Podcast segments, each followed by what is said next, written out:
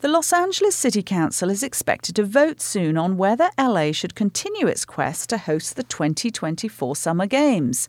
And the mayor's already promising taxpayers they won't be on the hook for budget overruns on the projected 4 billion plus event. In part, he says, because LA can save money by using its existing sporting venues. Now, that was the strategy 30 years ago when LA wowed the world by producing a low cost pop up Olympics with splashy visuals and repurposed buildings. Is it a strategy that could work again? Or could LA's third Olympics in a century be a vehicle for a transformation of the region, making it more resilient for a more extreme climate with the LA River at its heart?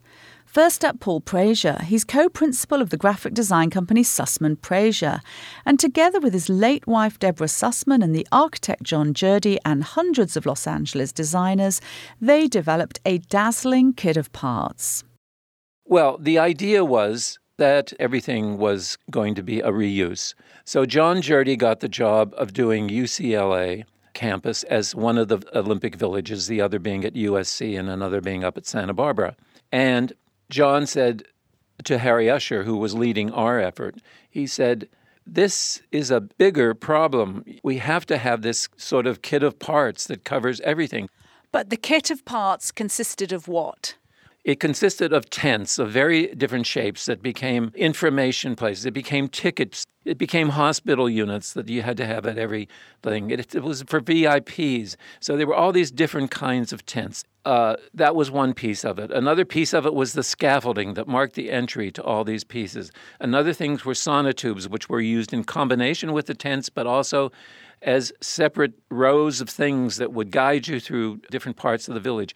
We had special structures at the entries to places that carried the pictograms with on, on again on vinyl or canvas that were silk screened on. When you went down to the level of the games, we had field of play banners. So all around the say the Coliseum, when you were watching the guys running and everything, you could see this color behind it. We worked with ABC to know where the camera shots were going to be. We had backdrops that we designed for where the awards were given. And then the backdrop behind them always had something Olympic. And if you got down to the field of play, we did the numbers. We did the LA 84 on the hurdles. We did it any place you could get it. We did all the uniforms. That was part of the kit of parts was done with Deborah's cousin, who was a Academy Award winning designer, and Levi's. So everything that we could touch. And color was a huge oh, part yes, of this. Color. The color was, I'm trying to remember, there were two sets of colors a pastel set and a bright set. And there was a, a little diagram that told you how not to put them together. And you could put them together any other way. But I think Deborah had the sense and understood that in Los Angeles, which is so big, that if you didn't make it strong enough, people weren't going to see it. So, the LA Olympics, the design of it was temporary.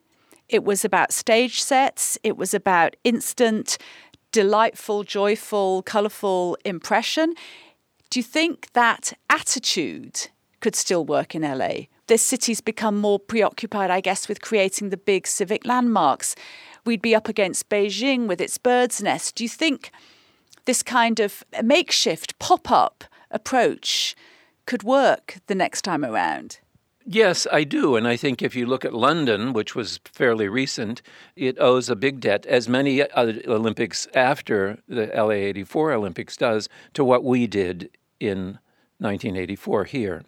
And I think that theirs was maybe not quite as enthusiastic as ours, but I think the general idea of developing a kit of parts, maybe expanding on what we had the last time, and using existing buildings are very important to that because that's where a big part of the money goes into building buildings and running into construction problems and all that. The only thing that I can think of that would make sense to build here are probably units for the athletes to stay in. If we could build those things as low cost housing, and then after the Olympics, they would be used that way we could address LA's housing problem. Right, exactly. I do think there needs to be a lot of local participation. I do think that there are things that have not been really exploited the way they could be. For instance, in the LA 84 Olympics, we didn't sell enough souvenirs. People weren't going for Sam the Eagle.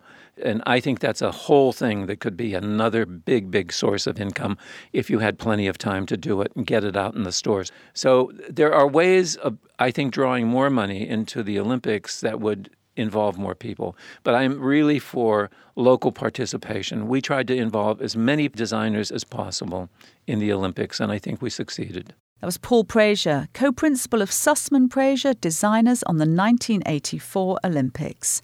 Now to Henk Ovink. He's a Dutch water infrastructure and resiliency design expert who was tapped by the White House post Sandy and is now advising Frank Gehry on his thinking about the Los Angeles River. It turns out he's also been involved in Olympics planning, as I found out when I called him to have him explain how the LA River would fit into resiliency planning planning for our region with its extreme drought and its extreme rain events? I think the Los Angeles River can play a critical role, not only uh, physical, but also as guiding the narrative around the impact of climate change when it comes to water. I think the Los Angeles River can be a driver for change and an example for other parts of LA to set that standard of water resiliency, climate resiliency for the future. Uh, it can stay that iconic metaphor, not in the sense that it is now actually this concrete slab without water and without an environmental quality, but becoming this river again that can deal with drought as well as too much water and capture environmental quality in such a way that it really builds in resiliency for the city. But hey, uh, we're not that far, right? We're not that far, but we're good at making things happen when we want to, especially when we learn that we might have the chance to host the Olympics in 2024, which I think might galvanise. Yeah. I'm scripting scenarios too, and I could quite script a scenario that involves the Olympics being oriented towards the river and the and expediting the river development. It's also no, wait, Francis. I want to I want to uh, build on this because I was in charge of the Olympic strategy in the Netherlands for 2028, which is a little further away. Uh, we started that approach in 2006 or 7, uh, where we actually said, why not use the Olympics as a metaphor for driving change in our development agenda? Getting a comprehensive approach to social, environmental, ecological, education, and economic issues that stress the Netherlands now and in the future. I really think that if you would use that metaphor for LA and push your climate resiliency agenda with your Olympic ambition forward.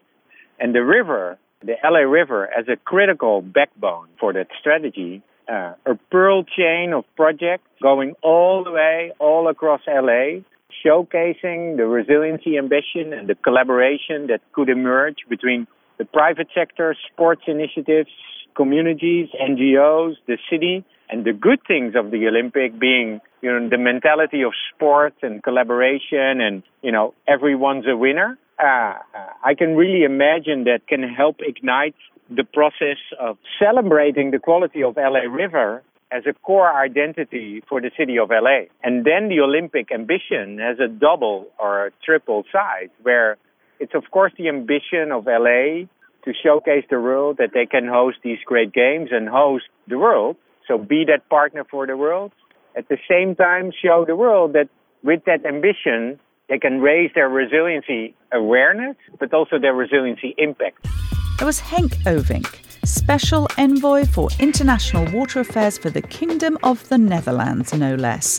He's now advising Frank Gehry and the LA River Corps. Read an extended interview with him on DnA's website.